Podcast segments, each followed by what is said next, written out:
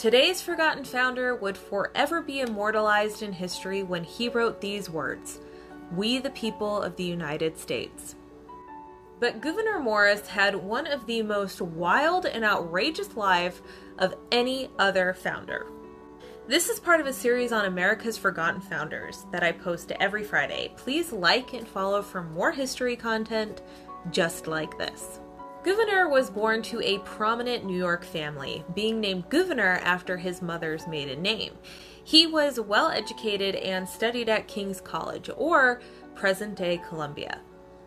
At 14 years old, he would suffer an unfortunate accident when a large kettle of boiling water fell on him, causing severe burns to his right side and disfiguring his right arm. The burns would give him lifelong pain. The incident, however, never slowed him down. Morris grew to over six feet tall, was handsome, and had a quick wit. He also had developed quite the reputation among the ladies.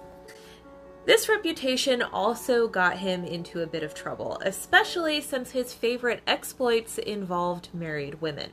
At 32, Morris lost his leg after being hit by a carriage, but according to historian Dave Kimball, Morris found himself in hot water after a furious husband learned that Gouverneur was sleeping with his wife.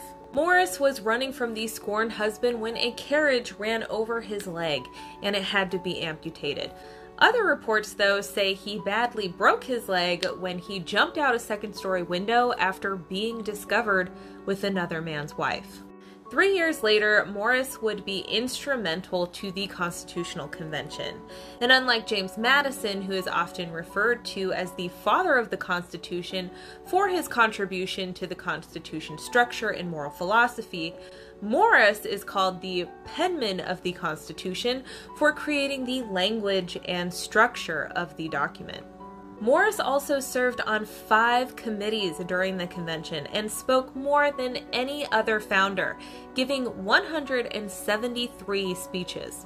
He also did not believe government should be based strictly upon popular sovereignty and was more skeptical of putting trust in the hands of common people saying, quote, Give the vote to the people who have no property, and they will sell them to the rich who will be able to buy them.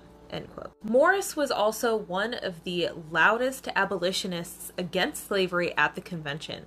According to Madison's notes, Morris found himself, quote, reduced to the dilemma of doing injustice to the southern states or to human nature, and he must therefore do it to the former.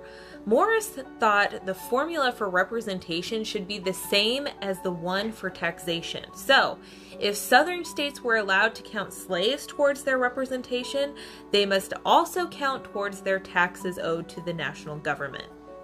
Morris also hated the three-fifths compromise, saying, quote, Upon what principle is it that the slaves should be computed in the representation? Are they men? Then make them citizens and let them vote. Are they property? Why then is no other property included? The house in this city, Philadelphia, are worth more than all wretched slaves which cover the rice swamps of South Carolina, and condemned slavery, saying, quote, In defense of the most sacred laws of humanity, tears away his fellow creatures from their dearest connection, and damns them to the most cruel bondages. As U.S. Minister to France from 1792 to 1794, he witnessed some of the bloodiest episodes of the French Revolution. During the Terror, he himself was nearly hanged by a hostile mob until he took off his peg leg and claimed to have lost the limb fighting for American liberty. Cheers then ensued. Morris had a three year affair with a very famous novelist while stationed in Paris. She was actually married to a count and lived in an apartment inside the Louvre before it was turned into a museum. John Jay later joked that Morris should have, quote, lost something else besides his leg. Replaced as minister to France, Morris returned home in 1798. In his late 50s, Morris married for the first time to his 35 year old maid in a surprise ceremony on Christmas Day.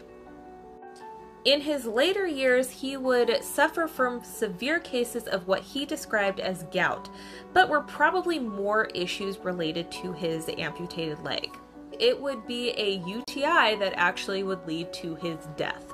Also, for all you guys watching, just be forewarned about what I'm going to tell you next. Exasperated at his inability to urinate, Morris found a whalebone in his home and inserted it into his to uh, relieve himself. The tissue then became infected and he died November 2nd, 1816.